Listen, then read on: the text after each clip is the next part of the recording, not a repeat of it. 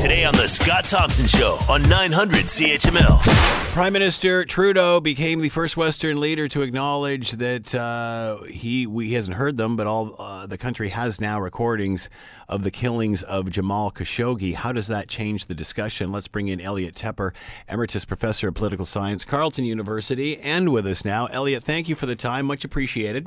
Always a pleasure, Scott. Elliot, before we get started on uh, the Khashoggi case and an update with that, we've been asking, we were talking about the first hour of the show.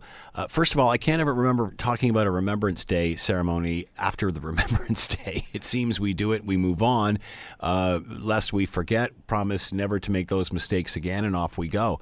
It seemed different this year, certainly centered around the speech by the French president calling out nationalism and, and, and certainly.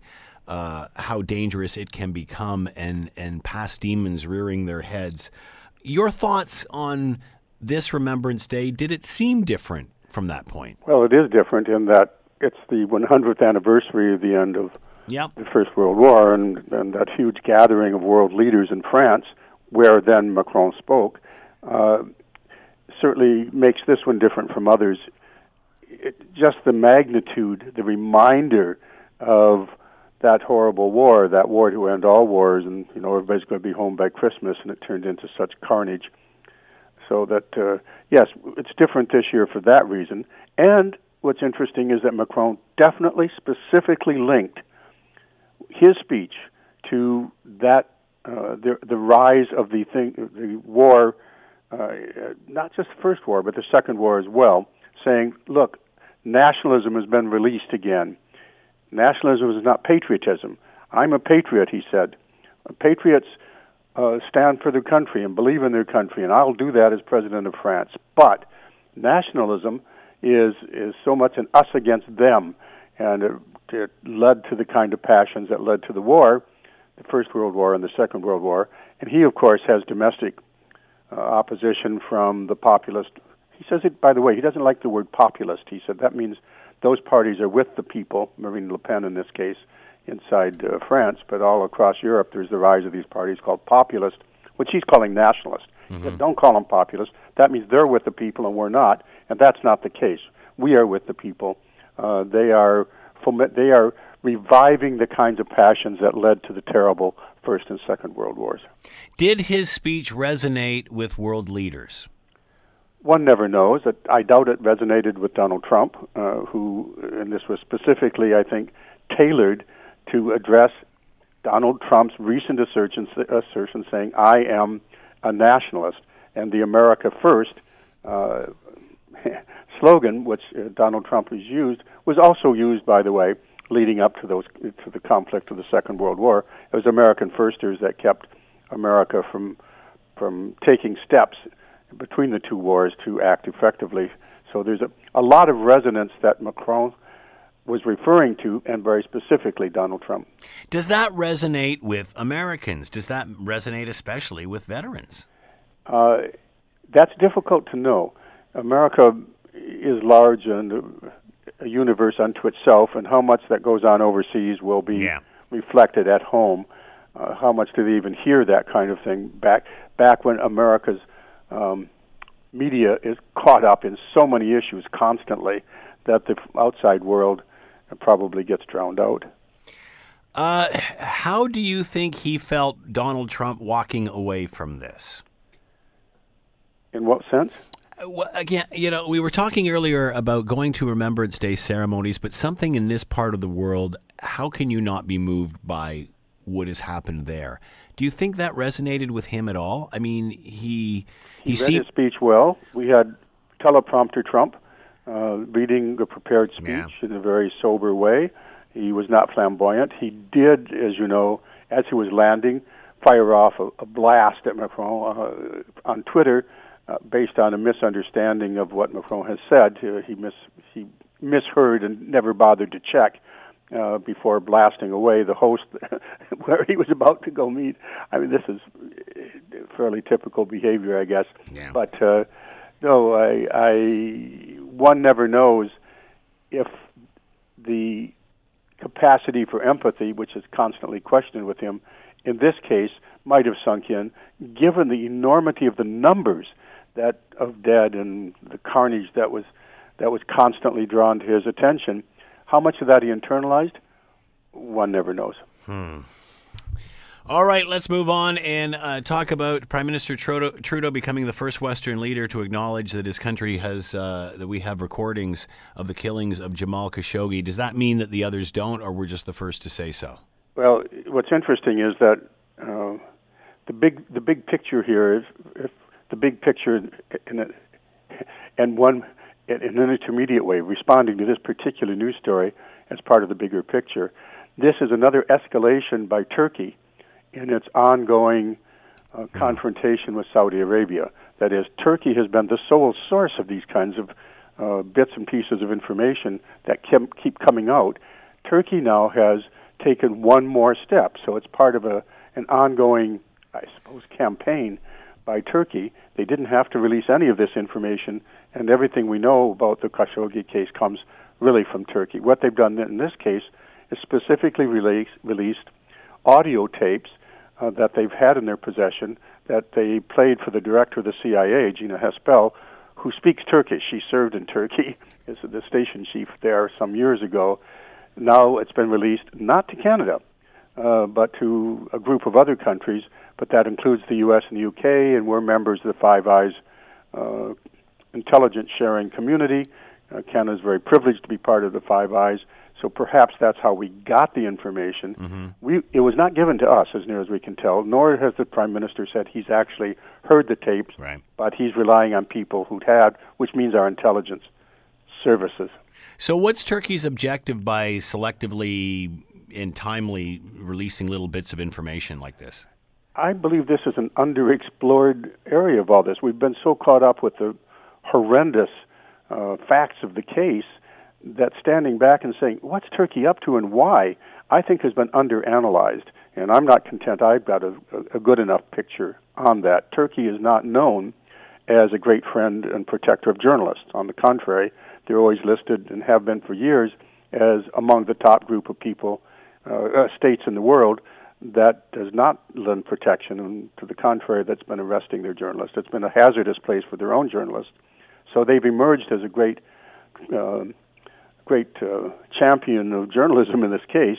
But what they are really is a great um, opponent of Saudi Arabia up to a point.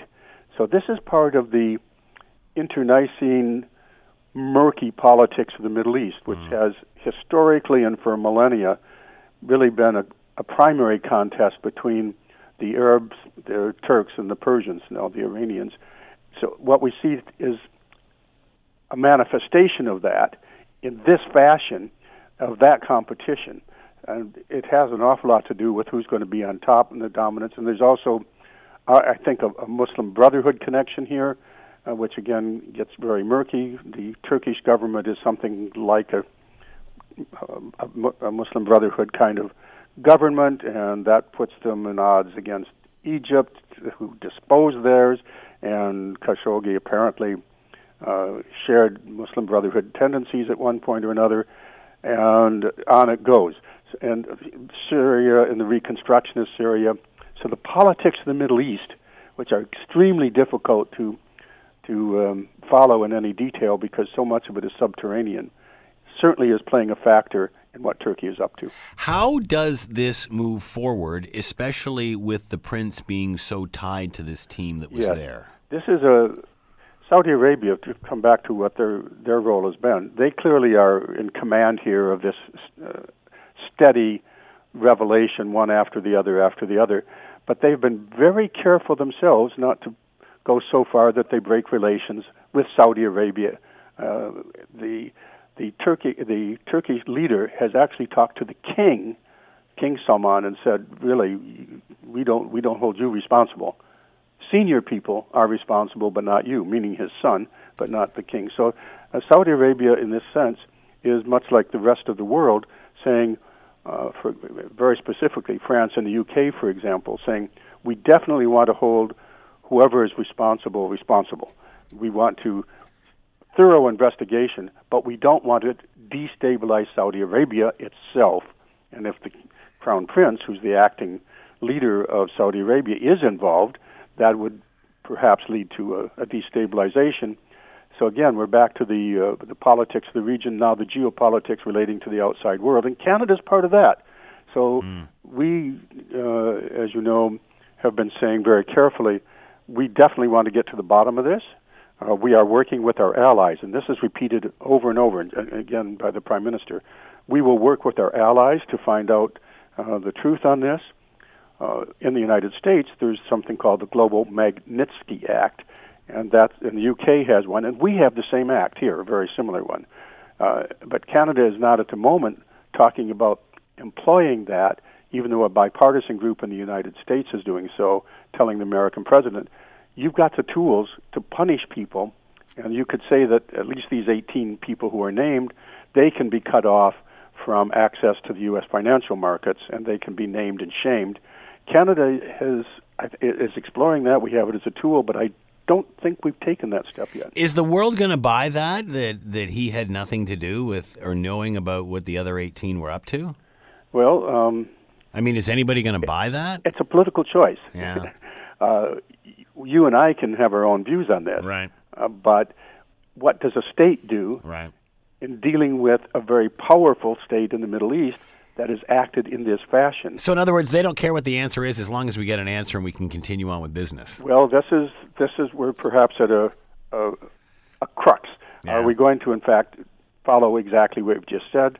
Uh, Canada has said, for example, and this is we're a microcosm. You could take our relationship as an example of a much broader uh, set of relationships.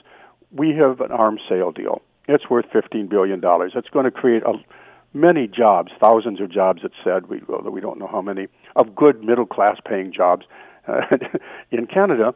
And do we want to jeopardize, jeopardize that? And Canada has said, the current government has said, look, the previous government signed that, but we stick to our deals. Canada can't be known as a country that, that signs contracts and pulls yeah. out. So this is, this is really a microcosm of how the U.S. has dealt, how the world has dealt with the Middle East for a very long time. Uh, so does the rest of the world, Turkey? Does the rest of the world wish Turkey would either tell the story or uh, fish or cut, cut bait, to put it uh, politely? Do, I mean, come on, let's solve this. Let's move on. What does the rest of the world think about what Turkey's doing? Yeah, we talk about states, or we're talking about human rights groups, which are calling for yeah. the United Nations yeah. to act and to investigate.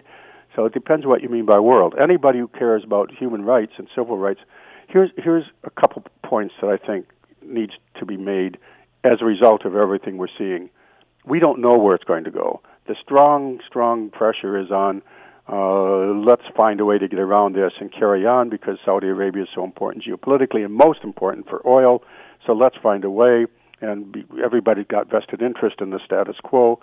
But there's two things I think that possibly good things that could come out of this bad situation. The first is that the culture of impunity which has been so rampantly, vividly uh, played out before us. Yeah, we can go into another country and we can kill people and dismember them and maybe, you know, dissolve them in acid, and it's okay. And the generals in Burma and Myanmar and mm. all around the world, there's a culture of impunity.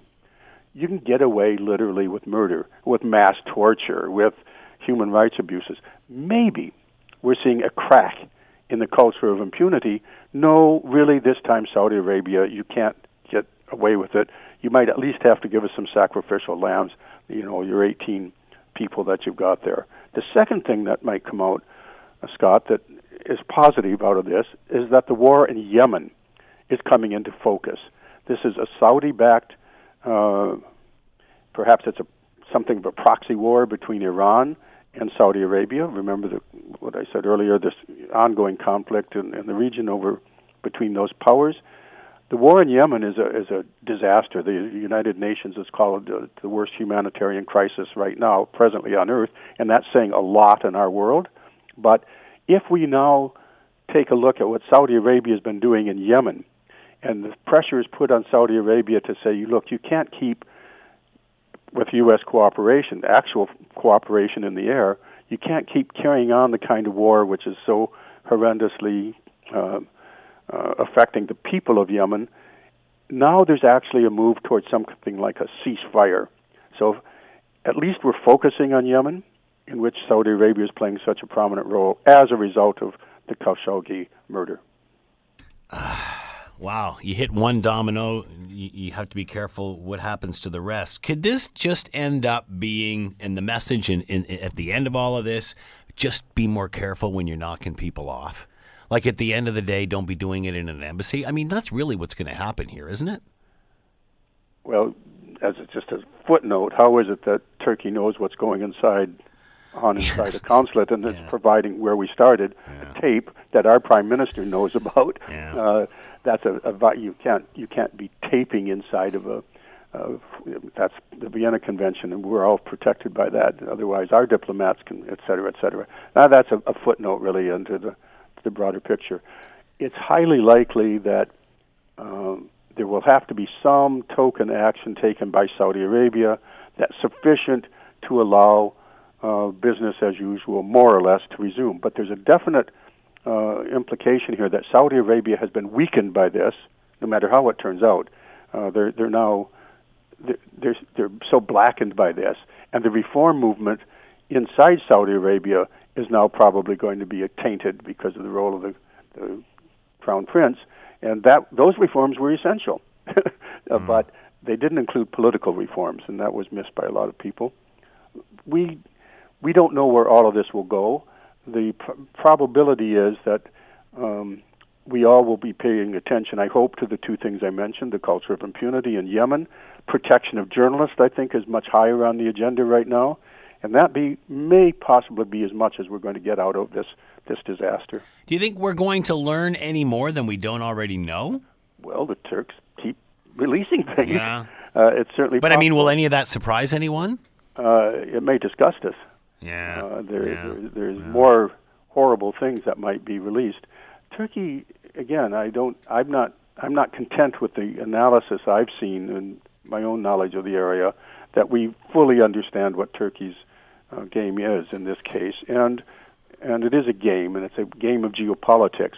But the bottom line is that a journalist was was tortured and murdered uh, for speaking out, and that the culture of impunity allowed that to happen, and that culture of impunity was resting on a long-standing de facto deal between the rest of the world and the Middle East.